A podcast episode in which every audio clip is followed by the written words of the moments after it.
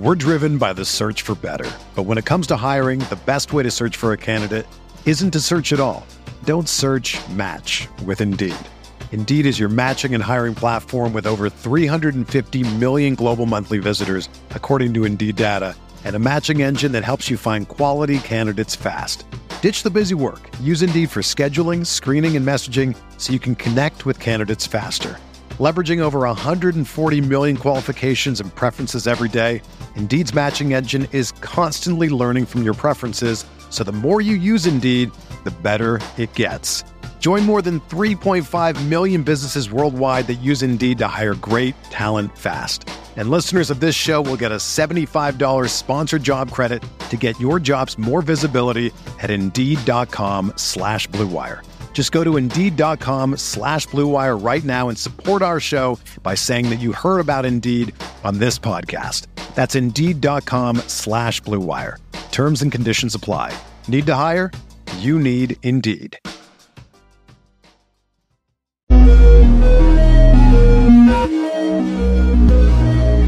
Max, bright and early where you are. I appreciate your energy, man. Uh, how long have you been playing fantasy football for? I've been playing fantasy for about four years now, but kind of started out like everybody else, like in a work league where like really had no clue what I was doing. Bunch of yeah, where you were drafting like a quarterback with the first overall pick. Yeah, I think I took. Well, I, I actually think I took Josh Allen. That like oh, first oh, year he was kind of decent. Yeah, so I kind of got lucky. Um, but I think I took like Patrick Mahomes like the third overall pick or something stupid like that. Well, you know, it's funny you say that because, like, you know, my first year of doing that, like, I did it with uh, Peyton Manning, you know? So, like, I took Peyton Manning, the fifth overall pick, and I'm like, wait a second, my team doesn't have any running backs. This is not, how did this happen? So, how old a guy are you?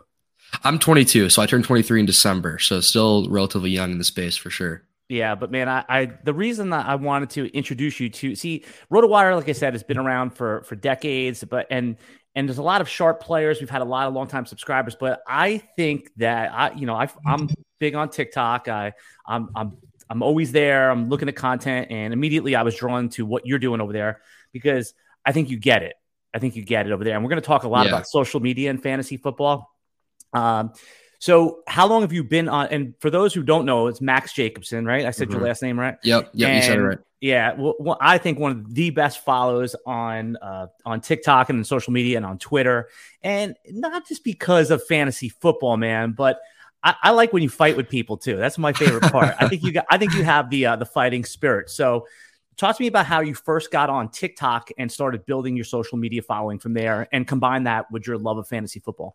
Yeah. So, um, in all honesty, I just like I remember like two or three years ago, I would like wake up in the mornings and I just like I wanted to. I've always been super competitive, so I want to win anything I was doing. And it happened to be that fantasy football was something that like me and my work buddies and like a lot of my close friends were getting really into. And I was like, you know, honestly, like the advice I'm getting from like these guys on YouTube and stuff like that, I feel like I feel like I could do that. I feel like I understand that just just as well as they do. And I was like, dude, I don't feel like editing a 25 minute video though on YouTube where I'm going through my top 30 wide receivers for the week. Like I'm I'm probably good on that right now. I don't want to go that deep, you know. So then I was like, you know, I can start making one minute videos on TikTok. Like why not? It's super easy, and it just kind of blew up right away. I remember um, it was November of 2020, so I started making my first couple videos, and it was just like starts of the week, sets of the week, stuff like that, and on TikTok, it's just really organic and just really easy for the user to just blow up out of nowhere. So um, it just kind of took flight right away and then just grew a following. And then I was like, well, I probably should really, really make sure my content is decent. And um, I've always been one like like you said, I'm just always open to arguing and and um, debating on things and just I'm super like strong head and stuff like that. So I, I could piss off a lot of people. But people can always really love it too, like kind of what you were mentioning. But yeah, that's kind of how I got started on TikTok. You know, it's funny. You said that like you wanted to make sure you have quality because when you first start, you have that freedom. Like when you start any social media platform, you're like, I don't give an f. I'm just going to go out there and just say whatever I want. But as as your following grows, you start feeling a little bit of responsibility to make it a little bit more, and you you have that push and pull of of good content versus who you truly are. So I, I think yeah. you found that balance. I think it's it's pretty funny because uh, you, know, you know the battle I fight internally, and I think a little bit less now here at RotoWire was you know what they say like when I was like oh I'm going to start a TikTok account. This is about a year and a half ago, maybe a year ago. They said oh isn't that 15 year olds dancing on? I mean you you mean that's the age old app, but what they don't realize is that it's a wide open space for fantasy football. Yeah. So, um, and then the, your Max is here to promote his draft kit, which you know we're going to go over. We're going to go over some players that that he doesn't like versus the market and he, he thinks are being overdrafted right now. And I, and I love this list and I'm, you know, we'll go through some of those ranks. Uh, but I just want to find a little bit more. Um, so are you a full-time student? Do you work in fantasy football? Are you trying to, is your goal to be a full-time fantasy football content creator? What, what does it look like for you? Yeah. So, um, what I'm doing with the fantasy football AZ brand is right now it was just like a one man show. Um, kind of just me editing everything, me filming everything. Like you can see my whiteboard right over there. Like there's a lot of just my ideas up there of like videos I want to make. Um, and going into like this next kind of season and this next year really of my life, I'm going into full time content creation. So um, stuff on YouTube, um, stuff on Snapchat, working with like a full time editing team. Um, should be it should be cool. Um, but yeah, I want to go into full time content creation. I don't want to waste a following that I've that I've been I've been given and um definitely want to do something with it but as for like jobs outside of that i'm out of school so i'm not in school anymore i was in real estate school for a while um, was pursuing that, but I just I I don't I'm not a huge like I, I love sales. I, am really good at sales, but I don't love the business of it. So um, don't really want to go into sales anymore. So I'm gonna do some fantasy stuff, and then um, I also work for a company called Young Life. If you heard of them, so yeah, I do that. But um, yeah, it's you know it's funny. Like I, I'm envious because I wish I had started doing this when I was 22, and but it's fine. You know, you get here eventually. You know, I went through yeah. that whole situation myself where you know I did the corporate job and the whole thing, and I was always you know basically pretending I was working doing fantasy football. Back in the day, yeah. there was no best ball, but they had mock drafts, and that was the way you got ready for your you know your your your seasonal draft, and some idiot would take Tim Tebow in the first round and ruin the whole draft anyway. So yeah. Uh, so do you? Uh, how many leagues are you in total when you count like your seasonal league? Do you play Dynasty as well? Yeah, I do play Dynasty. So I'm in I'm in I'm in three Dynasty leagues. I, I play I play everything except for auction, really. Um, Why do I hate auction too? But you know, yeah. there's auction there's auction truthers out there. Yeah, there is. I, I do get why they like it, but I yeah. don't like it. Yeah, I'm not a big fan either. I I just I don't know. I like the traditional, you know, give me a give me a slot on the draft board and let me go dominate that slot. I'm not a big fan of oh, let me spend 45% of my budget on Christian McCaffrey. you know, it's like I'm probably good on that. So I am not a big auction guy. But if you like auction, you're listening to this, then by by all means, continue with your bread and butter. I know some people love it, but yeah, I uh I I obviously I'm playing on underdog. I'm playing on any best ball formats really. Um, and then what else um, besides Underdog do you play your best ball on? Do you just are you exclusive Underdog? I know uh, you. So yeah, yeah. So I'm partnered with Underdog right now. So right now I'm exclusive with them. But you know, last year like stuff on FanDuel, um, really, really DraftKings, really like anywhere you can find it, I, have probably been on it. But yeah, yeah, ma- mainly mainly Underdog. Um, yeah, mainly underdog. You know what's crazy about the underdog? I'm going to get into some dynasty talk and all that kind of stuff because originally this is a dynasty podcast. Mm-hmm. But what we do is this time of year, when we hit into July, we transition over to a little bit more season long. So we we dip back and forth. My true love is dynasty. I'm one of those sickos that's in 28 dynasty leagues, and it's honestly it's too much. It's like yeah. like I have a serious problem. I, am addicted to drafting. I mean, that, but that's what best ball was created for, right? Because we love yeah. to draft our teams. And what I've noticed about uh, best ball underdog specifically is that the ADP is so sharp now that it's so yeah. hard to gain an edge. So that's my first question to you: is yeah. when you're drafting best ball, what do you think the edge is in 2022? What's your advantage versus the field? So like you mentioned, it's really hard in underdog to find the edge because ADP is being updated every single day. So even players who are lazy, who don't want to like really be on top of things, the ADP is updated for them so often that they can just rely on picking a top rated player. So that's difficult, right? When you have formats like Sleeper and Yahoo and ESPN that don't update as often. So you can get away with finding steals there. But on Underdog, I think um, a, a little bit of it is like you, like like guys like I don't know if you remember like the hype around Gabriel Davis when it first happened, but like his ADP skyrocketed. I think he was like wide receiver eleven at one point. Mm-hmm. Um, like oh, there's guys like that. Jesus, like, that's like, high. Like, yeah, like he yeah he was he was really high at one point. Um, and it was right after his like his like four it was like the four touchdown hype and playoffs and stuff like that. But like when stuff like that happens in underdog and in, in best ball formats, specifically on underdog, it's really easy to find an edge on the guys who everyone loves. So, so I'm I'm I'm avoiding those players, right? So if I'm if I'm avoiding guys like like a like a Jaylen Waddle, someone who's I think he's like wide receiver 13 right now, or like a mm-hmm. Gabriel Davis, or um like a Michael Pittman. Like I'm just not in on Michael Pittman. Like guys like that, I think that's where you find the edge because people everyone thinks they're a sharp who's playing underdog. I think that's where you can find your edge. Is people who think they're sharps are skyrocketing the ADP of these players who are really mid, that you can find edges getting guys who are going to fall to you, like Marquise Brown, who's a solid value right now, like Diontae Johnson, guys like that who should be significantly higher than Jaylen Waddle and Michael Pittman, but they're not. That's I like that you, yeah, I, I, think you you made a good point. Like we all look in the mirror and think we're a little bit more handsome than we actually are. You know, I mean, but uh, you know, you brought up Michael Pittman specifically. Now, Michael Pittman, like I love Michael Pittman. I love the player. I just that the third round at this point, right? It's just too much. And do you think that that's like when you play in your typical home league or office league, Michael Pittman's not going to be a third round pick, but Underdog seems to have gone wide receiver crazy. That's not how I play best ball. I'm curious one if, but I'm open. I, you know, I know there's a lot of credible players that win money just like going wide receiver. So how do you play best ball? I know every you, listen, you do 100 entries, you're going to have to experiment. But if yeah. you had one silver bullet, how would you play best ball leagues as far as roster construction? Well, I think I think like you mentioned, people go really wide receiver heavy, and I think the reason they do that is because they're scared of running backs getting hurt in a best ball format. Um, and they're like, well, I'll just find somebody in the sixth, seventh, eighth round, or maybe even the RB dead zone, which I'm not drafting a running back there. Um, and, and they think, oh, I can get a steal there, like a Leonard Fournette from last year, like a James Conner from last year. I'll find him. But the reality is they probably won't find him. Um, and I personally love drafting running backs. I've always, I've always been, I've always taken a more traditional approach to it, especially like I, have already drafted 50 or so teams um, on my underdog leagues. Um, and I, I, think majority of those of those teams, I'm taking a running back round rounds one and two because in all honesty, I don't really feel that great about taking a receiver first round unless it's Justin Jefferson or Cooper Kupp. I'm not taking Ja'Marr Chase in the first round. Right. I don't know how much better he can really get from last year in terms of production. So it's or or like a Deebo Samuel, not taking Deebo. Like those guys or Davante Adams. Like I, I, would rather just get a Dalvin Cook or a Joe Mixon or, or a Najee Harris or something like that. That really is a staple of my team. That is a consistent 18, 19 fantasy points in that running back position that I'm not going to find in the eighth round. Yeah. So I, I, take that approach to it.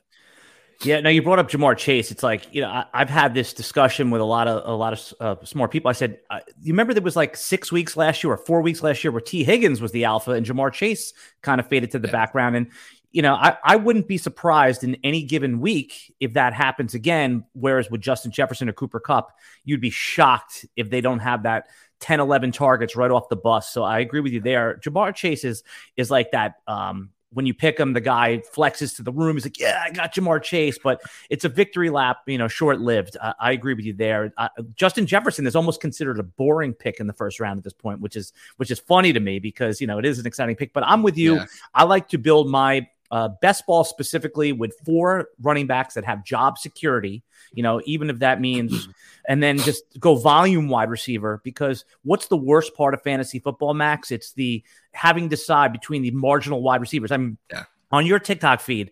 How many times you getting questions about should I start this guy or that guy? It's like it's freaking coin flip, right? Yeah, it's it, I mean it's it's almost like we can we can sit here and pretend we know exactly who's going to perform like the right way every we can pretend but we don't know. Like we, we can we can say, oh, this guy is playing the team that gives up the third most fantasy points. Start him over the guy who's playing the Bill Belichick secondary. You know what I mean? Like that's that's valid. But a lot of times, like these start sit questions are, are are either so obvious or so close that yeah, you're, you know, it's hard. Yeah, but you have to do it. You're you're a good sport about it because you actually answer everyone and you give them, you know, answers. But you have to because you have to be good. You know what it is? A former colleague of mine, Chris Liss, said to me that it's not that people can't make that decision. It's that they want. It's almost like a physical itch, not knowing which player to start. And they don't hmm. even care if it's the right answer. They just want you to tell them who it is. So yeah. that burden of that decision is now shifted to you a little bit. Not the blame, but it, it's pretty interesting. Now, you mentioned a couple other guys that I wanted to ask you about because I'm a, I guess I'm we're going to be a little different on Jaylen Waddle. Why are uh, so where do you think right now he's being drafted in these in the underdog around the third round? Tyreek Hill in the two, three. I mean, you know, maybe Jaylen Waddle sometimes gets pushed to the fourth. Why are you out on Jaylen Waddle versus, you know, maybe yeah. versus the market? So with Jaylen Waddle specifically, he had a had a year last year where one, he was not used to his skill set. Um, if you watch him in college, you you know he was one of those. He was a deep threat. He was a guy who you get the ball in his hands. He's, he's a great deep threat. He was 20, 30 yards on the field and they did not use him that way. They, they used him on screens. They used him in the flat. They used him in, in, a lot of ways that it felt almost like a running back in a way, where like he was just catching short balls, and he had 109 receptions, something around something around there, uh, over 100, and, and he was he was a PPR monster because of that, because he was used not how really his skill set is. Now you add Tyreek Hill there, you have 160 some targets coming in, which obviously he's not going to see all of that because you have two at quarterback. They're going to run the ball, blah blah blah. But Ty- uh, Tyreek Hill is is significantly better than Jaylen Waddle, and Jaylen Waddle is being drafted almost at where I have his ceiling. So uh, in my rankings right now, uh, Jaylen Waddle is my wide receiver 24 on the year. Wow, um, it's real. It's really low. It's so you're really not going to get him in any draft, basically. Pr- pr- pretty much no. And, and, the main reason why it's so low, it's not that like a yardage thing or or a or a receptions thing, because I have him at 85 receptions for almost 1,200 yards next year. It's a touchdown thing for me. I don't see him getting a lot of touchdowns, seeing a lot of touchdowns. I think I think Mike Gesicki's a better red zone threat than him. He has better hands than him. I think Tyreek Hill is a significantly better touchdown threat than him. I, I really think he's probably the third or fourth touchdown threat on the offense. And with Tua throwing in the ball, who I think is abysmal uh, could could legitimately get replaced. Like I think Tua is horrible. I, yeah, I, yeah. yeah, I'm just not a, not a Tua guy. I think he's not good at playing the quarterback position. I don't think he'll score a lot of touchdowns. And the truth is, I'm not super high on Tyreek Hill either. Um, really, really, not high on him. But um, I just don't think that offense is to be very good. So that's kind of where I'm at with with uh, Jaylen Waddle. He could be solid in year two, but I, I'm I'm not in on him. Here, here's the the counter case for it, and I'll you know just so people have the you know because you're that's a reasonable take, but with Mike McDaniel's, the new coach coming in, who's coming from the San Francisco offense, you know they're going to want to run the ball. It, you could almost say, okay, Mike Gesicki's the poor man's Kittle. Uh, mm-hmm. Deebo, you know, we're not sure who the Deebo is going to be. Uh, it's going to be a lot of short passes, and like you said, Jaylen Waddle already had he's on that success track. I mean, 100 pass, 100 receptions in year one. Uh, you said that too is you know he's listen he's not really a great deep ball threat uh, uh, thrower, so that does favor what Jaylen Waddle did last year. He has a little bit another level he could unlock. I think Tyreek Hill is going to be a better real NFL player this year than he is a fantasy player. It sounds like we're both down on him. I have had so much trouble projecting him and Davante Adams. I I kind of help refresh the RotoWire rankings, and those two players, I just you know I haven't taken them that with Davante going on the one two turn, Tyreek on the two three. Yeah. So I, I think that listen, uh, nobody thinks Tua like if he ends if Tua ends up being Kirk Cousins or Derek Carr, huge win. I mean that's his yeah. ceiling at this point, right? And there's a reason they brought in uh, uh, Teddy. Uh, be, you know, if it, if it's not going right and they're three and two, bye bye. There's no job yeah. security there. So yeah, yeah, I, I agree. I, have said on my TikTok too that like I think there's a legit chance that Teddy could start at some point, even even if oh, Tua yeah. even if Tua is healthy, like not even if he gets hurt. I mean, right, performance. Yeah, and you you because you know what you're getting from Teddy Bridgewater. Like you you yeah. do know it's like it's a very average like make the easy pass, super accurate, won't turn the ball over a lot. Like you know what you're getting. Like you can win games with Teddy Teddy Bridgewater, but with Tua, like he will throw games away and, and will, will destroy your team internally. So like if he's playing horrible come week seven, eight, nine, I, I, I don't see any reason why they don't make a playoff push with Teddy. So that also takes uh, that also is in my consideration of why I don't love Jaylen Waddle and Terry Cole this year. But yeah, I'm, I'm, with you there. I actually do like Davante Adams though. I like Davante Adams. This you year, like him where he's going at the like you would take him if you were picking on the on the hook yeah. on the 12 13 you would take him there. Uh, I, I, would take him on, on the back end. So in the second, if he was there, like with my like my first second pick, the, the second yeah. round, I'd take him there. But I mean, I'm not taking first pick. Yeah, no, he's going on like the on the 12 13 like if you yeah. have if you want him, you need to take him on yeah. your uh, either pick 11 or 14 or in that zone right there. That's yeah. he's a, and again as more casual players come into the draft pool,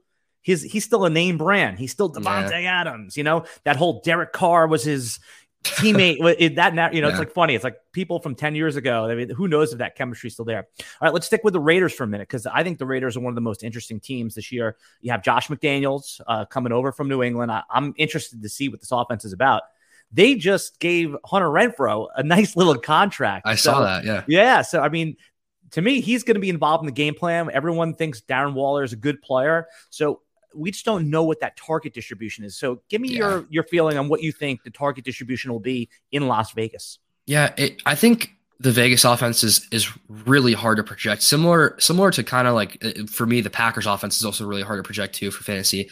Like I, the Raiders are just difficult because you have a guy like Davante Adams who we can we can pretty much assume he'll see 140 150 targets. That's not crazy to say that. I mean, I, I wouldn't be surprised if he saw 170 really with with with Derek Carr. But you have guys like Hunter Renfrow, who Hunter Renfrow was wide receiver 10 last year. You have a Darren Waller who's coming back fully healthy, and Josh Jacobs is a phenomenal uh, player in my opinion. He was a great pass catcher towards the end of the year last year. So there's a lot of mouths to feed.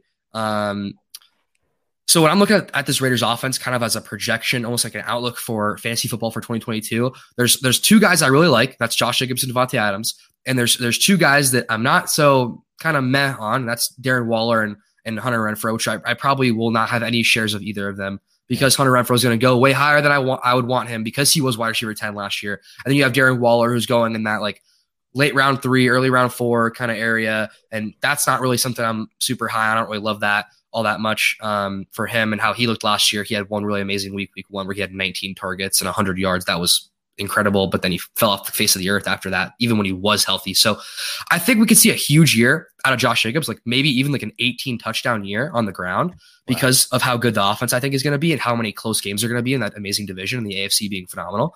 Um, and I think Davante Adams will be phenomenal. I think in my rankings, I have him at a little over 1,400 yards and 13 touchdowns. So I think he'll be great.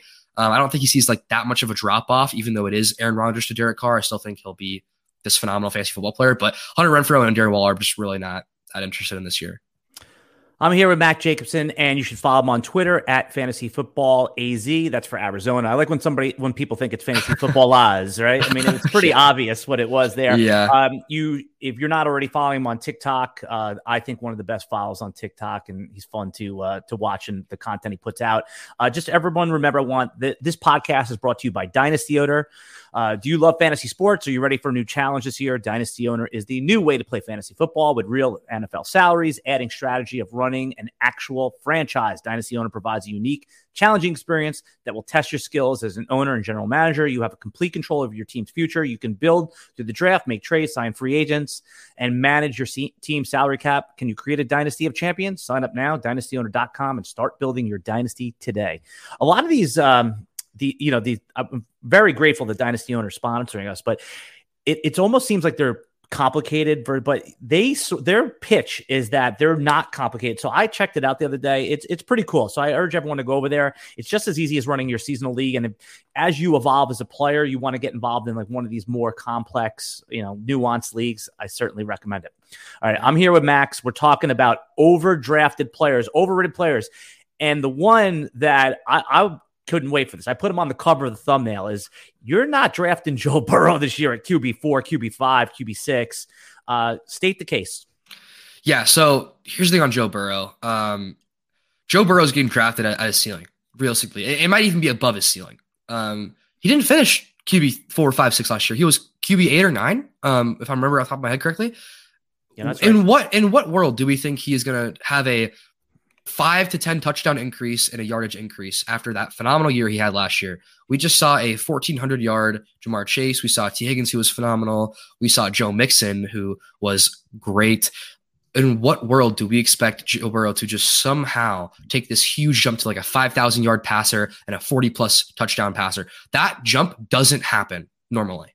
So why would I take him over guys like Kyler? This is not even like the top three, right? There's, this is not even Josh Allen, Patrick Mahomes, um, Herbert. Justin Herbert. This isn't even those guys, right? So so he has to be at that level for us to draft him where he's at, right? And and if you're looking at, I'm looking at a guy like Tom Brady who's going four or five rounds later, who was the QB one through eight weeks.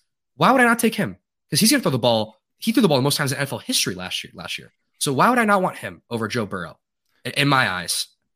Yeah, I, I, it makes a lot of sense the way you state it, but he, here's what doesn't make sense from projection standpoint is that uh, most rankings have both Chase and Tee Higgins in their top, let's say, 14 wide receivers. If there's two top 14 wide receivers, Burrow has to, I guess, like you said, QB eight, but not QB five, QB six, where he's going. And you might say, what's the difference, QB six, QB eight? There's a difference. Sometimes it can be a yeah. multiple round difference. I mean, yeah. personally, I'd rather have Jalen Hurts. I feel like his job is secure for this year. I mean, you know, yeah. it, it's not going to be Gardner Minshew this year. In Dynasty, it's a little bit of a different story as it's a, a year to year proposition. Uh, the next player I wanted to ask you about is now, obviously, this is all suspension dependent, but you had Deshaun Watson as your number four quarterback. Now, it makes sense, but where are you yeah. at on? I mean, you have if you're drafting today, you can't take him as the number four quarterback, yeah. right? Yeah, yeah, no, no, no. So, so like my, my rankings for that specifically was was if he plays 17 games, um, which he won't, and we all know he won't, right? He's he's gonna get suspended. Now, with these latest allegations, it seems like he'll get suspended for a pretty significant amount of time, probably a, upwards of a year. You think a year? I, I, I, think he'll be suspended for for I don't know about a year because I, I would hope he gets suspended for at least a year. I, I would hope but the reality is he's probably not. So I, I would I would say if I were to predict it for accuracy, I'd say get suspended for eight for eight games. Yeah. Like 10, 10 10 game suspension, reduced to eight. See, it's funny. I there. said I said they're going to come hard. They're going to come with a, a full season, and then it gets reduced to eight. So I think Yeah. we're we're saying the same thing here. So Yeah. if you're projecting him for eight, all right, in a single quarterback league, you can't even draft him. But what about if you're playing in a super flex league? Can you can you sneak him in on the end of your roster if you have to hold him? Uh, I, I think if you can get him in like like the, the last five or six rounds, then yeah, sure. Like that's fine because then then you can afford to to basically say that pick isn't going to give you any value for the first half of the season. But unfortunately, in a super flex league, he's probably not going to go in those final five rounds. He's probably going to go. He'll probably go in the first five rounds. Is probably where he's going to go. Um, so there's really no value, I don't think, in drafting him in super flex leagues and in dynasty leagues. He's probably a buy because of. I, I mean, I doubt he get he never plays football again. That's probably a very low chance. So I probably want to see buy that him. take. You see that take out there. He's never playing again, right? I mean, yeah, I always, I always, well, with where there's talent, there's always tolerance from teams, Yeah. and he's being paid anyway. Yeah, I'm, I'm always buying guys like that. I'm buying the, the year Tyreek Hill was accused, the year Kareem Hunt. uh, I'm, I'm with you. I'm Yeah. always buying there. Uh, you have, I don't want to make this a Tua podcast, but you have him at 32. Come on, man, 32. Yeah, yeah, I have I have two low. I, again, I, I I genuinely think Teddy Bridgewater is, is is better than him. So I think that's that's why I'm so low on him in my rankings is because I, I don't think he'll start all 17 games. So I, I I'm just I could not urge people to not draft him any harder. I, I don't think there's I don't think there's a legit chance that he can start all 17 games. I don't think he's good enough. I, I think he's going to perform at a really low level. The AFC is so good now that if you're not performing or if you're not doing what you need to do to win, you're going to get benched. And, unfortunately, I think he's horrible. So I, I don't think he'll start all 17 games. Yeah, and that's uh yeah, that that's good. I mean, listen, if he doesn't, then it's uh then you're you're there. I like that. Um all right, a couple other guys I want to ask you about. We're talking I'm here with Max Jacobson and we're talking about players that are getting overdrafted right now. You're going to give a heart attack to uh to my Dallas Cowboy friends having Dak at 14. I still think he's an elite quarterback. What is Yeah. it about that you don't like him for fantasy this year? It's not that I don't love Dak. I, I mean, I, I, I, I like Dak. I think he's a solid quarterback. Um, you saw him at, at QB 14. I had, I have him at 4,500 passing yards, um, 30 touchdowns this year, eight interceptions. Um, so a really great year, like a really great quarterback year, actually. I just think this like 37 touchdown year he had last year is, is somewhat of a fluke. I mean, we all saw him throw five touchdowns against the Eagles in the final game of the season where they had third stringers in. So, um, the NFC also every every team got better around him, right? Washington has Carson Wentz now. The Eagles had maybe the best offseason out of anybody. Maybe outside the Jets and the Ravens had really good off seasons too. But this N- NFC has actually got a lot better, and it was really bad last year. So I think really it's it's not that Dak's going to be bad. I think he'll have a really great year. I just don't think he has any rushing upside, which is why you're really relying on passing yards and passing touchdowns. I think he takes a little dip from that 37 touchdowns to 30. Um, and, and yeah, that's kind of where I'm at with Dak. Yeah, you remember when Da- Dak used to be good for about four, five, six touchdown rushing touchdowns a year. Mhm. I'm thinking maybe there's a possible, and you're right. It's that's basically evaporated last year. You're not, you can't bank on any of those. But maybe it was because he was a year back from the injury. He's, you know, he's trying to work Yeah. it out. If we can, if we can get three, four rushing touchdowns for him, I think that definitely puts him back uh, in the QB top ten conversation for sure. All right, so you know, again, fantasy football 101 in single quarterback leagues, you wait for quarterback. I mean, I'll, I'll never have Patrick Mahomes or Josh Allen on any of my competitive teams for the reason that I, I want to take, you know, players in the second, third round. So every year there's that Josh Allen in the 10th, there's Lamar Jackson, there's Jalen Hurts. Who is it this year? Who's the player that you're in the eighth round, 10th round that you're Yeah. like, bingo, here, I got it. You know, surprising, surprising to a lot of people. I, I, I don't think in best ball there will be that guy, but I, I'm going to talk about, I'm talking about redraft for here because I, I like, like we've mentioned with, with best ball stuff, Yeah. like the sharps are on those guys. So like Yeah. a guy like Jalen Hurts would be the answer there, but he's, he's not going in the ninth, 10th round because Right. the sharps are already Not anymore. things that he- He's yeah, QB not six. anymore. QB Yeah, six. he's Q, he's QB six, right? So Yeah. that that would my, my answer would be would be Jalen Hurts. If, if he's going in your drafts in the eighth, ninth, tenth round, then yeah, it'd be him. But I'm not seeing that. Um, so I, I'm gonna I'm gonna go Tom Brady though. That's that's where I want to be be out with that. So Isn't that I- I- crazy that he's the sleeper quarterback? It's it's, it's it's ridiculous, is what it is. but you're But right. I mean, I mean, when, when you when you throw the ball the most times in NFL history last year, and and you're going to throw for five thousand yards, you're going to throw probably throw for forty touchdowns. You have Mike Evans on your team. I'm, I mean, the situation is phenomenal, right? He's in a phenomenal situation. He's still an elite quarterback in the NFL. He's going to throw the ball a crap ton. He's gonna throw for a lot of passing yards and a lot of touchdowns. So um, yeah, I'm, I'm gonna go Tom Brady there, but I I don't think there's that traditional like eighth, ninth round, tenth round sleeper quarterback that'll finish as QB one or top five quarterback that's rushing upside. We don't have that this year. Um, like we usually do, like Jalen Hurts. Um, last year really is what really what it was last year. People will tell you it's Trey Lance. It's not Trey Lance. Not, I'm not drafting Trey Lance at all. But you don't you don't like him for fantasy? I mean, just what, no. what is it about him? Because you know you could certainly yeah. see that there's rushing upside there, mm-hmm. theoretical. But we also yeah. saw what happened to all the rookie quarterbacks last year. It's like, yeah, yeah. I, I, mean, I, I, think a lot of the the my concerns I have with Trey Lance is Jimmy Garoppolo is better than him. Um, and I mean that says a lot because Jimmy Garoppolo isn't very good. Right, um, okay. and, and and I still think Trey Lance will start no matter what. But I, I, I just really don't see Trey Lance having this phenomenal year. I I watched film of him last year and just the, the three games that he did play significant snaps in. And just every ball was a duck. Um, it just didn't look good. He, his mechanics looked sloppy. He has rushing upside, sure, but if that, that rushing upside, something. yeah, and, yeah, and it means something for fantasy, right? He, he, in my opinion, I think he's like probably the 25th, 26th best quarterback after next year. That's where I think he'll be, not fantasy wise, just like NFL mm-hmm. rankings. But he's my he's my QB 15 though. So we see a lot of times in fantasy football, bad players are better than they actually are because it's fantasy football. So I think that's how that's how it'll be with Trey Lance. I have him over Aaron Rodgers, who I have at QB 16. I think he'll rush for like 600 yards and four touchdowns and be and be great on the ground. I just don't think he has really much passing upside. Wow, you, you would set the dynasty community on fire. I mean, dynasty. he goes he goes in the in the superflex leagues. He goes on the yeah. one two turn. Yeah, and I never understood that. You know, I, I love getting the shiny new toy just as much as everybody else. But when you're passing on all timers like Russell Wilson, Matt Stafford, just because you know dynasty players, the one thing they overvalue is or they undervalue is, is you.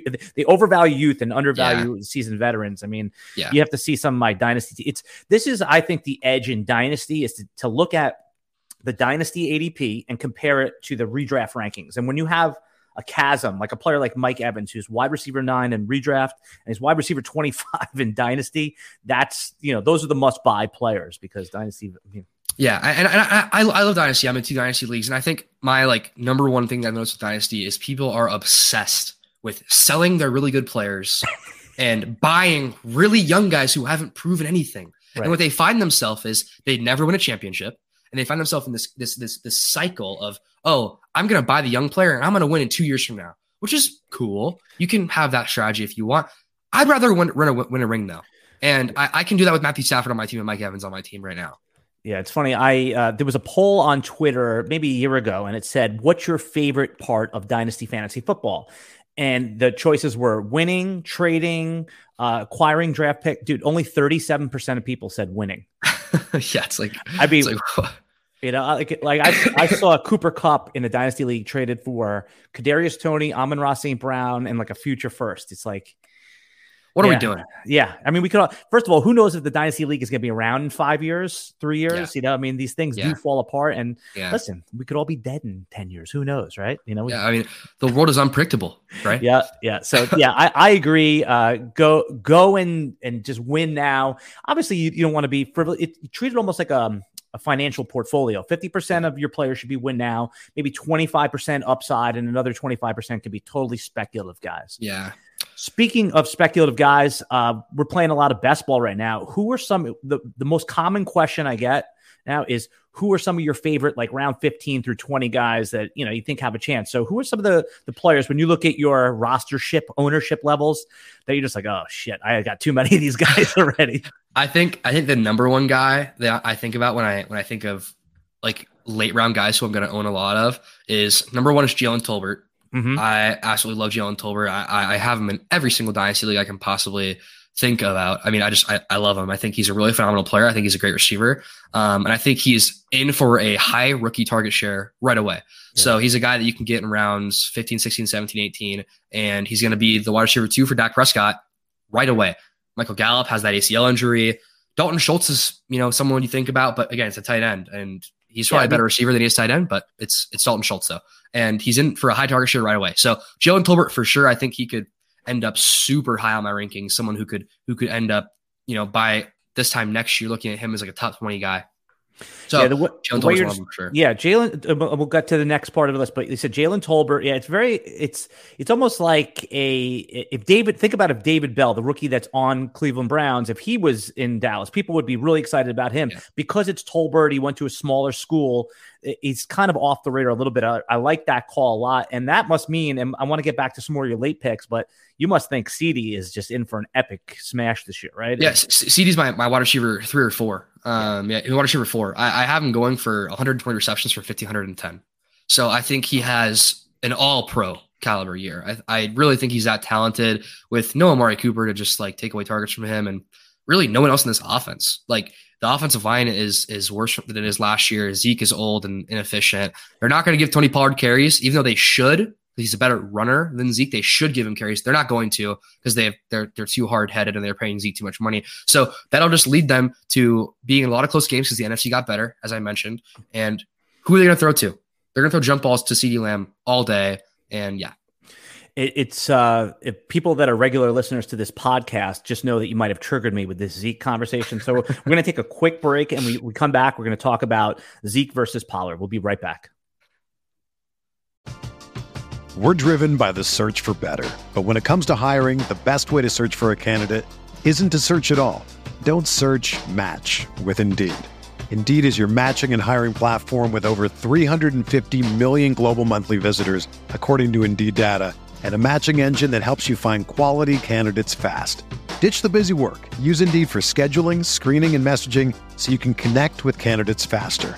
Leveraging over 140 million qualifications and preferences every day, Indeed's matching engine is constantly learning from your preferences, so the more you use Indeed, the better it gets. Join more than 3.5 million businesses worldwide that use Indeed to hire great talent fast. And listeners of this show will get a $75 sponsored job credit to get your jobs more visibility at Indeed.com slash BlueWire. Just go to Indeed.com slash BlueWire right now and support our show by saying that you heard about Indeed on this podcast. That's Indeed.com slash BlueWire. Terms and conditions apply. Need to hire? You need Indeed. This episode is brought to you by Shopify. Forget the frustration of picking commerce platforms when you switch your business to Shopify, the global commerce platform that supercharges your selling wherever you sell. With Shopify, you'll harness the same intuitive features, trusted apps, and powerful analytics used by the world's leading brands. Sign up today for your $1 per month trial period at shopify.com slash tech, all lowercase. That's shopify.com slash tech. When you need mealtime inspiration, it's worth shopping Kroger, where you'll find over 30,000 mouthwatering choices that excite your inner foodie. And no matter what tasty choice you make, you'll enjoy our everyday low prices, plus extra ways to save, like digital coupons worth over $600 each week. You can also save up to $1 off per gallon at the pump with fuel points. More savings and more inspiring flavors make shopping Kroger worth it every time. Kroger, fresh for everyone. Fuel restrictions apply. And we're back. That was for the audio audience, for the pop, for the YouTubers. We don't make them wait, Max. So yeah. uh, I'm here with Max Jacobson. I want everyone to follow Max at Fantasy Football AZ on Twitter and certainly on TikTok, where he is just pumping out content every day. One of my favorite follows on all social media platforms. Max, uh, I love what you're doing out there. Keep it going. I, I definitely see um, you know you you are going to be very successful doing what you love like your passion comes through. Uh, we're here with max today though to talk about some of his overrated players for fantasy football. A little bit of dynasty talk but a lot of best ball and redraft.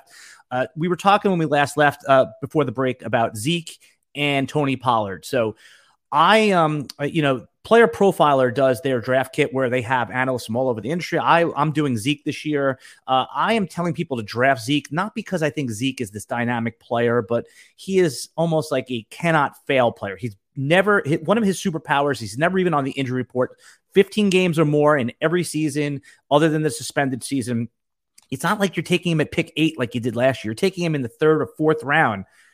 Uh, are you on board with Zeke? Just yeah, yeah. Okay, go. Yeah, yeah, yeah. I'm on board with Zeke and his fantasy value. Um, yes. I, I, I just don't think he's that great of an in real life back. Um, but he's on an offense that's going to be really great. And he's going to score a lot of touchdowns, and he, and he's always healthy. That's one thing that like is so rare in fantasy football is we have the rule of fifteen hundred, which I'm sure you're uh, you're aware of this. But the that there's really been no running backs in the history of the NFL that have surpassed fifteen hundred career touches and been elite in fantasy football, besides Adrian Peterson, LeSean McCoy, um, and LaDainian Tomlinson. Did uh, Zeke is kind of on pace. did Lev. Bell do it? Did Lev Bell get there? I don't think he got there. I think. I Okay, think he yeah, Was, well, there you go. I, I think he was already bad uh, at that point, or like I think he might have been sitting out at that point. I don't want you to pass over this. Uh, So, you know, a lot of people remember uh, years ago, people say age 30, right? It's not an age thing, it's a number Yeah. of touches thing. Yeah. So, Yeah. explain to slowly for, you know, just underline that point. What's the rule of 1500? So yeah, so it's it's not it's like you mentioned, it's not like an age thing. It's not like the age twenty eight like Cliff or whatever. That that does have some some merit to its argument. But what this what this this is is there's only been three running backs in the history of the NFL that have been truly elite fantasy football running backs after career touch fifteen hundred. And really, what we're looking at is regular season touches, not playoff touches, because those you can look at those and you can say, okay, he's had so much time to rest in between those. You're looking at regular season touches because that has a gives you a better idea of how how how much usage this player is really getting in their offense. So, for example, you're looking at guys like Derrick Henry. Last year, Derrick Henry got hurt on on regular season touch 1,496. That's when that's when he got hurt. So so I yeah, you- you have stat, you have stats like that, right? So it's 1,500. So if they have over 1,500 career touches, odds are they're going to fall off a cliff in terms of production, efficiency. They're going to get hurt a lot more, which is sad to say, but it's the truth. So um, there's only been three guys that haven't done it that, that have surpassed those numbers, being LT, uh, AP, and LeSean McCoy. Now Zeke is one of those guys who um, is already past 1,500 touches because he's had so many over the course of his career, and, and he's been pretty good. So he could end up being the fourth player if he's really good this year. Um, and he's been a top 12 back his entire career. So there's really no reason to think he won't be. And he's a steal at ADP right now, absolute steal. Right. You don't, and and there's the, uh, I would say there's the case for going wide receiver early at the back end of the first round. So if you want to Yeah. take Devontae out, or your two favorite receivers, let's say you know it's AJ Brown or whoever it is, you know your two receivers, then you could still get who's probably going to be an accumulator RB one in the end of the third round. And you know it's people uh, it, rightfully like Tony Pollard. Tony Pollard's likely to be used a little bit more as an actual receiver in the slot this year. So I think you could, you know, he's a decent fantasy pick. But if you think about it, this is year four for Tony Pollard, and how many like clear cut starts has he had? I mean, were you like, okay, he's two, one?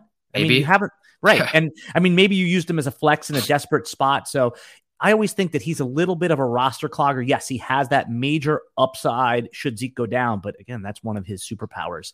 Uh, Yeah. I love the Derrick Henry uh, right on the number thing, though. That's that's wild, man. All right, Yeah. so we're talking about some overdrafted players. Uh, you know, for me, I think the obvious ones you, you hit on uh, Chris Godwin and Michael Gallup. I mean, these late season injuries, man. When I see people take them in best ball, I'm just like, oh, thank God they're out of the way. Uh, it's Yeah. You agree with that, right? Those two guys. It's Yeah, for best ball, you can't even roster them. I, I mean, Michael Gallup is someone you can maybe like get maybe roster because he's such he's so late that you already have filled out like a solid roster at that point, hopefully. But like, what's the upside there though? You know, you know, like what is it like if you draft him at wide receiver forty, like, and he comes back and he averages eleven fantasy points a week, which is probably realistic for him. Like, what value did you really get out of that pick? And as for Chris Godwin, like he tore his ACL in what was it week fourteen? Like it was late. It was late in the season, man. I, I just I don't see an excuse of taking a guy who tore his ACL, has had any problems in the past, had an injury history. I mean, he he's had a borderline. He's had a he, he's been borderline injury prone. He's he's getting that tag pretty soon here. So it's like, at what point are we going to be like, okay, we can't draft these players because of that, and especially a guy who tore his ACL in week fourteen, he's not going to be back until week ten at best, probably. I Yeah, mean, we're not going to see him before Halloween, and I, I would say Thanksgiving. But when I, it seems like people, do do you know this? You get so many injuries that find you during the year. There's no reason to start your team with an injury. That's why I'm always fading the injury guy.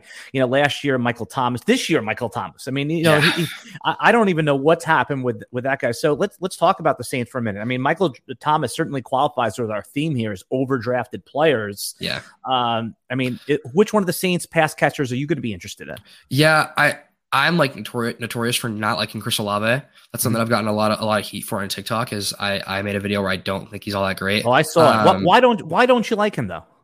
my my thing with Chris Olave, from what I've seen, I've watched 12 games of him um, from his film from last year, and what, what I see a lot of is I, I really think that he just benefits from from being in an office with Garrett Wilson and Jaxon Smith-Njigba. Um, and in all honesty, how can a college secondary keep up with that? They can't play man. They can't. I mean, you can't with a team like that. You have TreVeyon Henderson, who is a, a, a, obviously we love him in Dynasty for 2024. Um, but I mean, he's a guy who is really phenomenal too. So it's like I'm looking at that offense and I'm going, okay, no team can play man, and if they are, he's going up against CB threes. Um, and he's really great in zone. Like that's something I've always give Chris a lot of credit for. He's really great in zone coverage. He eats it. He eats in zone. He understands it really well. But he doesn't make catches outside of his frame. He's kind of he he he is bigger when you look at him. No he, he plays. Yeah, no no YAC, no YAC upside. I think I think he has average at best hands. Um, not a big touchdown guy. I, I, I don't know. I, I, don't see the upside there for fantasy. I, I, think he'll be like at best a decent wide receiver two in the NFL.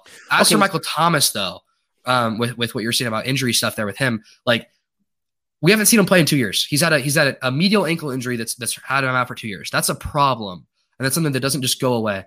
Um, so I, I don't see any real reason you could justify drafting unless he's like wide receiver 30 off the board, which like maybe there's some upside there because last time he played was wide receiver one. But I, I just don't see I don't see the reason. And like you said, picking a team that already has injuries, we're gonna have injured players. Why would I start my season out with players who are not even gonna play? Yeah, and so maybe Jarvis Landry is the answer on the on the Saints. By all all the reports are that he's just like this total alpha in camp, and if we can get some uh, DGAF uh, Jameis Winston, you know, I mean that that yeah. would be. You could see all of a sudden we look up in week three and like Jarvis Landry's like wide receiver like fourteen or fifteen just based on volume. And, and the thing is too, like he was injured all last year and like dealt with a lot of stuff. So like I'm pushing that aside, but um, the last time he played healthy with OBJ, I think it was either 2019 or 2020, he was wide receiver 13. There like at, he was like actually phenomenal. So um, I I don't see any reason why he can't be decent this year with with Jamo who will air the ball out. It's just an injury thing. Can he stay healthy? He is getting older. Um, but he, he has a he has a path of targets right away. I, I think he's probably on equal playing field with Chris Olave in terms of like target share, like right away. And then um, I think obviously MT if he's healthy is the wide receiver one, but like he could still produce. Yeah. So one of the things that you know we talked about a little bit earlier is that you know, ADP is so sharp this year that even casual drafters could just walk into their home league in August, draft ADP, and have a pretty good team. And that's one of the knocks on fantasy football is that, you know, th- that's why I, I, prefer three receivers, two flex, super flex. The more starting positions, definitely the more skills involved. A uh, couple, you know, quick questions is uh, are you a kicker and defense guy, or you'd prefer not to have them in your redraft leagues? Yeah, I think I think when you take away kicker and defense, you're taking away the, a little bit of fun in, in fantasy. I think I, I, think sometimes we can take it too seriously because we love to call ourselves sharps and um and we, we make content in the space. And even for those of you listening to the podcast and watching on YouTube, like you guys are watching a fantasy football podcast in in June. Like you obviously love fantasy football, but sometimes we can take it a little too seriously though. And I think getting rid of the kicker and defense position, you can do that. Um, it's kind of impossible to really like pick a good one and like know you're gonna like have an edge there. But like to get like 20 points from Younghoe Koo, like like that's like a, feeling you can't even describe. So like I, I, don't know, I like it, but if you don't want to have it, like that's completely fine. It makes perfect sense. Well, the reason that uh, so I agree with you. Yeah, like it, it's part of the game. It's fun. Nothing better than beating someone with your kicker, right? Especially, yeah. and I like three, four, five. You know, I like uh, fractional scoring for kickers. So if you kick a 55 yarder, you get 5.5. I'm the but, same way here's the, the reason um, that I can understand why not having it. And I've taken it out of a lot of my leagues because, like I said, during the season, I'm in like 30 leagues and having to cycle through kickers and injuries and all that stuff, it, it's a little bit labor. So I think that a good happy median is go with team kicker. So let's say let's say you draft like Evan McPherson and you have so you get Cincinnati's team kicker.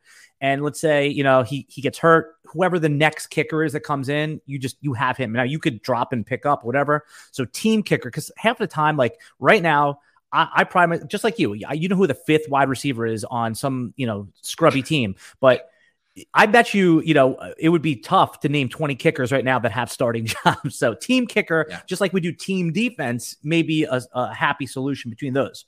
The other edge I think that could be had in fantasy football is the waiver wire and how to play the waiver wire. So, what is your basic waiver wire strategies? I'm fascinated by waiver wire because we all know drafting is about 50% of it, 60% of it, but how you play the waiver wire really does make the difference here. Yeah. So the waiver wire, when I, when I, I'll like coach people preseason, like in their drafts during the season. Um, and the number one thing that I, I tell people when they're like, okay, Max, how can I win my league? It's, it's not, oh, draft my sleeper. It's not, no, no, it's, it's you need to dominate the waiver wire because if you can get one decent pickup on the waiver wire every single year, you can take that waiver wire pickup and trade that waiver wire pickup with another player and upgrade. And that's that's what I do every year. So last year it was Dalton Schultz and Cordarrelle Patterson for me. The year before that, it was James Robinson. So getting getting guys like that, if you can identify those players and be super active on the waiver wire, you can then package them for a really great player to a team that needs depth that had an injury. So that's what I did last year. In my in one of my dynasty leagues, this is gonna make some people sick to their stomach. But after week after week four, when Clyde edwards had those two really, really great weeks where he had like over 100 rushing yards and a touchdown each week, and he looked like he was like gonna be like that guy that we all thought he was come out of come out of LSU. Everyone was like a little bit hype on him for a little bit there. I traded him, Cordarrelle Patterson, a first and a second for JT last year in my, one of my dynasty leagues. And that was something that like you look back on it and it's like, oh, that guy's an idiot. Really, in the moment though, it wasn't that crazy though, because Clyde had some hype. Cordarrelle was was great, even though he is old. And you get a first and second round pick, and I, I was the I was the, the number ten seed in my ten man league, so it looked like, looked like the one on one too. So it made sense at the time. Now makes no sense.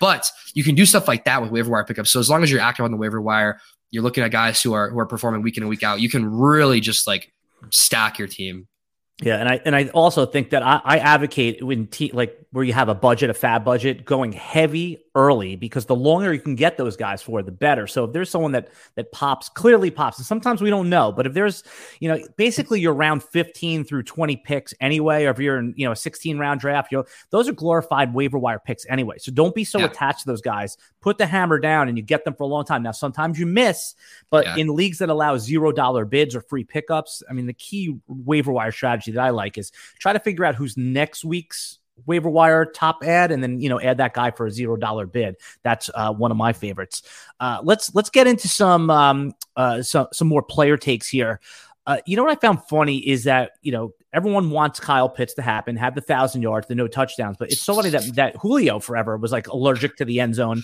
and then yeah. you saw kyle pitts was allergic to the end zone uh, where are you going to be on Atlanta Falcons, Marcus Mariota, and does Kyle Pitts is he deserving of this top three tight end ranking? I it's I'm really I I'm oh it's hard with Kyle Pitts for me because here's the thing, right? Like you mentioned that Julio was allergic to the end zone, and so was he. I think that was a Matt Ryan issue and not mm-hmm. a them issue because they're obviously so great. That's also partly why I'm out on Michael Pittman. Um, but mm. I I think that we're looking at Kyle Pitts, who is probably the most talented player in his position, probably pretty easily, and he has 1500 yard upside. Like he could be an All Pro easily. But he has Marcus Mariota at, at, quarterback, and that's that's scary. But I will say the last time we saw Marcus Mariota um, play, his tight ends were pretty solid. Um, I forget exactly who his tight end was on Tennessee, but he was he was decent. He was, was it Jonnu Smith? No, I, I, don't think it was. Uh, who was it? It was it was it was it was he was decent though. He was he was a pretty decent tight end. I forget his name though. Um, You're going back a couple years when Marcus. Oh, yeah, was, yeah, yeah. We're going. All right, yeah, keep going. going. I'll, I'll, I'll give it a look. Yeah, we'll we'll figure it out. But um, yeah, I think I think Marcus Mariota can actually get on the ball in the, in the end zone. Now, I haven't projected. I think this is a very like generous projection for him. I have him at 86 receptions for 1100 yards and six touchdowns. Hmm. I think that's like a nice little step up from what he was last year. He barely cracked a thousand yards. Um, I don't think he'll have this like insane year. And I think honestly, at ADP, I think he's a bad pick. Yeah. Um, I think he's going a little bit too high. I think people are are seeing the upside and the talent. They're like, okay, he could be so phenomenal. He could probably be tight end one if he gets the ball enough. But realistically, that's not going to happen with Marcus Mariota at quarterback. We have to be realistic here. So yeah, I'm probably fading him at ADP, even though I, I'm going to love watching him, and I have him in one of my dynasty leagues, so I'll be rooting for him. But yeah. Yeah, I'm just going to pay one more bill here, Max. Reality Sports, a powerful fantasy sports platform where owners get to build and manage the dynasty teams like a real general, uh, general manager. It's time to see what all the buzz is about in dynasty community, free agency, multi-year contracts, rookie draft, multi-team trades, franchise tags, contract extensions, first round option, first round rookie options, automated contract and salary cap functionality, and much, much more. Think it sounds complicated? It's not. The best thing about reality sports online, fantasy front office, is that it doesn't take more time than your standard league. It just requires more strategy.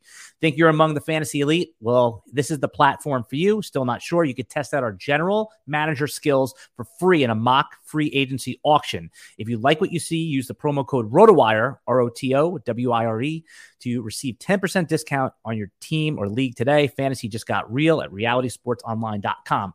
We are here with Max Jacobson, uh, TikTok goat. And of course, uh, I love your takes on Twitter.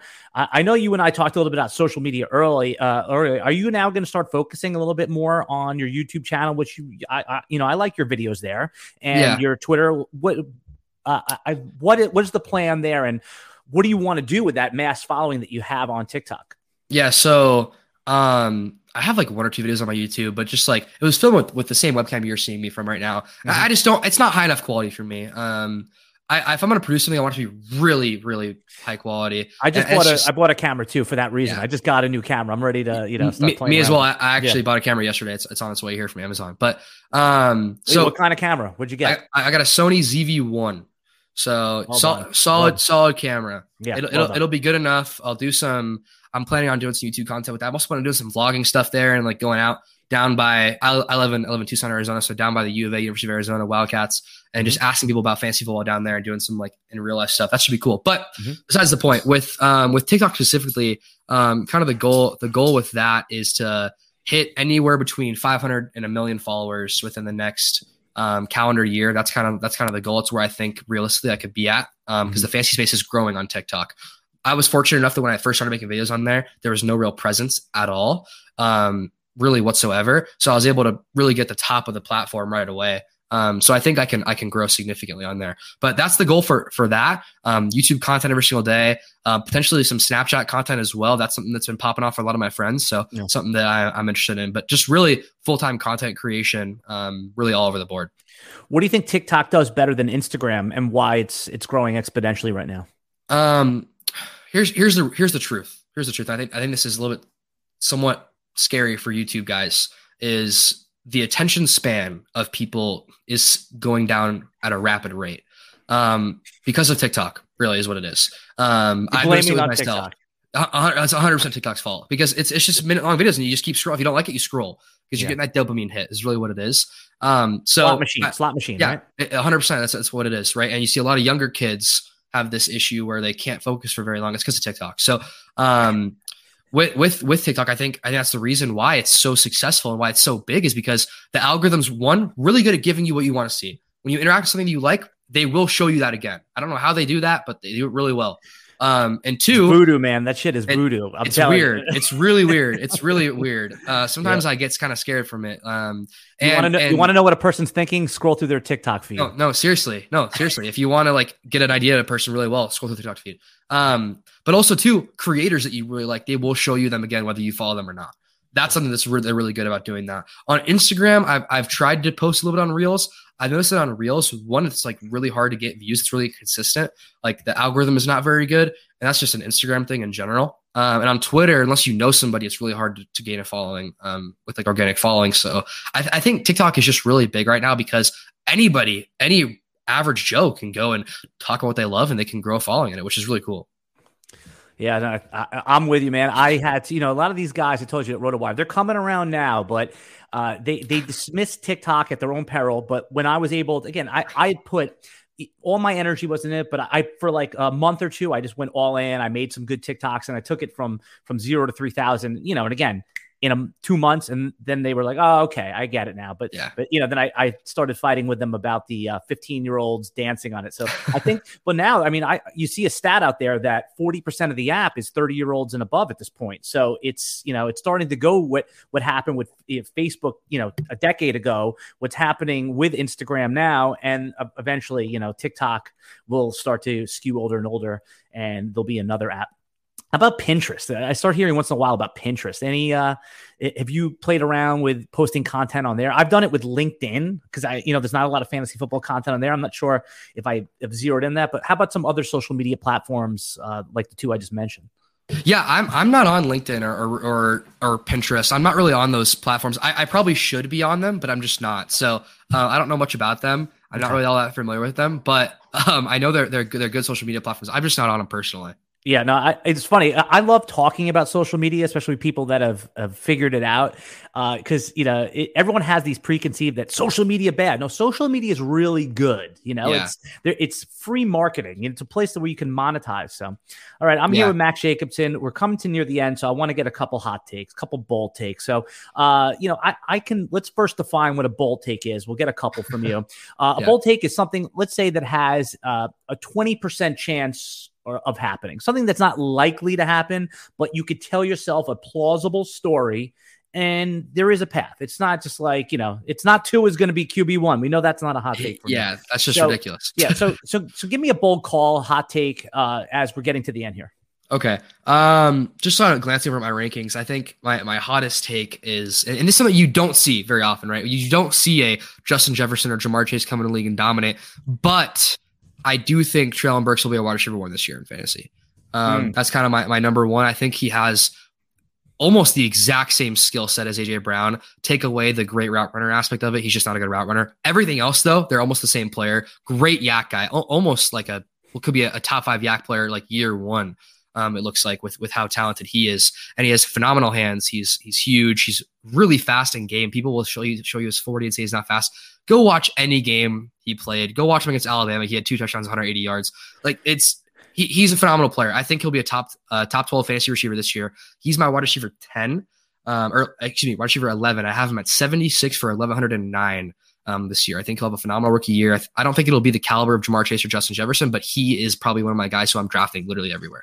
Green Bay is probably very tilted. They didn't get him this year. I think that's the guy that they wanted. Uh, you know, I still think there's a, you know, but uh, that is a hot take. It's that, you know, because I, I, could see the upside. I totally could see the upside. I mean, the first round pick, it's a one for one, you know, with AJ Brown. He should get those targets, but it's hard not to see that like you could see that Dez Bryant 16 touchdown season, but it's just hard not to think that could he be J- JJ Arcega Whiteside? Could it be a uh, N'Keal Harry? Yeah, That's certainly there's a wide range of outcomes, but this is a bold take, right? I mean, yeah, it, it is a bold take. All right, give give us one more because I really like that one. I I've been passing on Treylon Burks in my draft, so maybe I you know in the next uh, bunch that I do, I got to get a couple shares. So, what's your second uh, bold call? We'll call this a 20th percentile outcome. Okay. Um, this one I think is is maybe not as hot as it should be, but I, I really think Dalton Schultz is going to be a top five guy again this year. Oh, I have um, him as uh, as tight end four, so I'm with you here. Yeah, I'm, yeah. I'm for for me, he's he's tight end five. He's right outside of Kittle, Pitts, Andrews, Kelce. Mm-hmm. Um, but I could see him finishing higher higher than Kittle just because it's it's George Kittle and he doesn't ever perform to his talent. Yeah, and injuries and Kyle Shanahan doesn't want to use him for whatever reason. Who knows? And Trey Lance is going to tuck the ball a lot and run yeah. versus yeah, so versus Jimmy Garoppolo who will just throw a dump off. Mm-hmm. So I, I, think Dalton Schultz will be phenomenal. Like like maybe one of the best values in fantasy football. I, I could even see him finishing top three, um, only outside of um, Travis Kelce and Mark Andrews. I, th- I, think in this offense, we could see him hit a thousand yards. He's probably a better receiver than he is tight end. He's a great YAC player. He's got good hands, good red zone threat. I think him and, and CeeDee Lamb are probably my two biggest buys really across the board in Dynasty. I love that call, man. All right, I'm here with Max Jacobson. Max, tell them where to find you on Twitter, TikTok, and let's let's tell people about your draft kit. Which uh, yeah. you know, I I checked, I peeped it out a little bit on Twitter. I think people should um should consider buying it. I think that good fantasy players buy multiple draft kits; they don't just get one. Uh, and if they take their league seriously, and if you're in a bunch of leagues, I mean, a couple bucks here, a couple bucks there. So give all the promo. You got a yeah, minute so everyone what the promo is. I, I, I will first off, I appreciate you guys having me on. Um, definitely didn't didn't want. It's not just to come on just just a promo because I just like I just like talking fantasy. So I appreciate you guys having me on. But yeah, on on TikTok it's fantasy football az. On Twitter it's fantasy f ball az. So no foot in there, but fantasy f ball. Everything's linked um, in the um, video too, just so you know. Yeah, sweet. Um, so yeah, you guys can check it out there if you want to check it out. If you don't, by all means, just keep listening to the to the RotoWire podcast and stuff like that. But yeah, for for the draft guide, I, I what I did is I, I took a month or two to really just write out a couple guys I like. So there's about a breakdown on 20 different players in there. Um, there's rankings for every single position. And um, yeah, I agree with you, Julia. I, am big on Schultz this year. Big on Schultz. I like him a lot. But the draft guide's only 10 bucks. I wanted to make it super cheap. Um, I see guys charging 80 $90 for the draft guide. And, and I get it. It takes a lot of work. I want the kid who's 15 years old who's just getting started in fantasy who wants to beat his friends. I want him to be able to afford it. So that's that's kind of what I do with the price point. Um, and then with that draft guide, you can always t- always DM me on Twitter, DM me on Discord, stuff like that, and i am always willing to just give a breakdown on a player that wasn't in there that you always want to see. So yeah, all right, man. Uh, I really appreciate you coming on. Uh, you know, I'll be following along as I always do. Uh, you know, it's it's so funny. Like, you know, there's people have been in this company that I work for, been doing it for decades, and really uh, have it down. But I love seeing uh, new guys, young, fresh faces come up and and getting ready to take the the fantasy football space by storm. Keep doing what you're doing keep fighting with people too. I love when you fight with people. That's one of my favorite parts. I know it gets tougher and tougher, but you, you seem like you have the right spirit. You you, you yeah. fight back a little bit. You're an entertaining guy, and I, I wish you all the success in the world. All right, everybody, we'll be back next week. We'll be back on Thursday next week, not our usual Friday, because I am taking a vacation day on Friday, and we're gonna have another Dynasty Fantasy Football podcast. Thanks for listening. See you next week. the sun goes down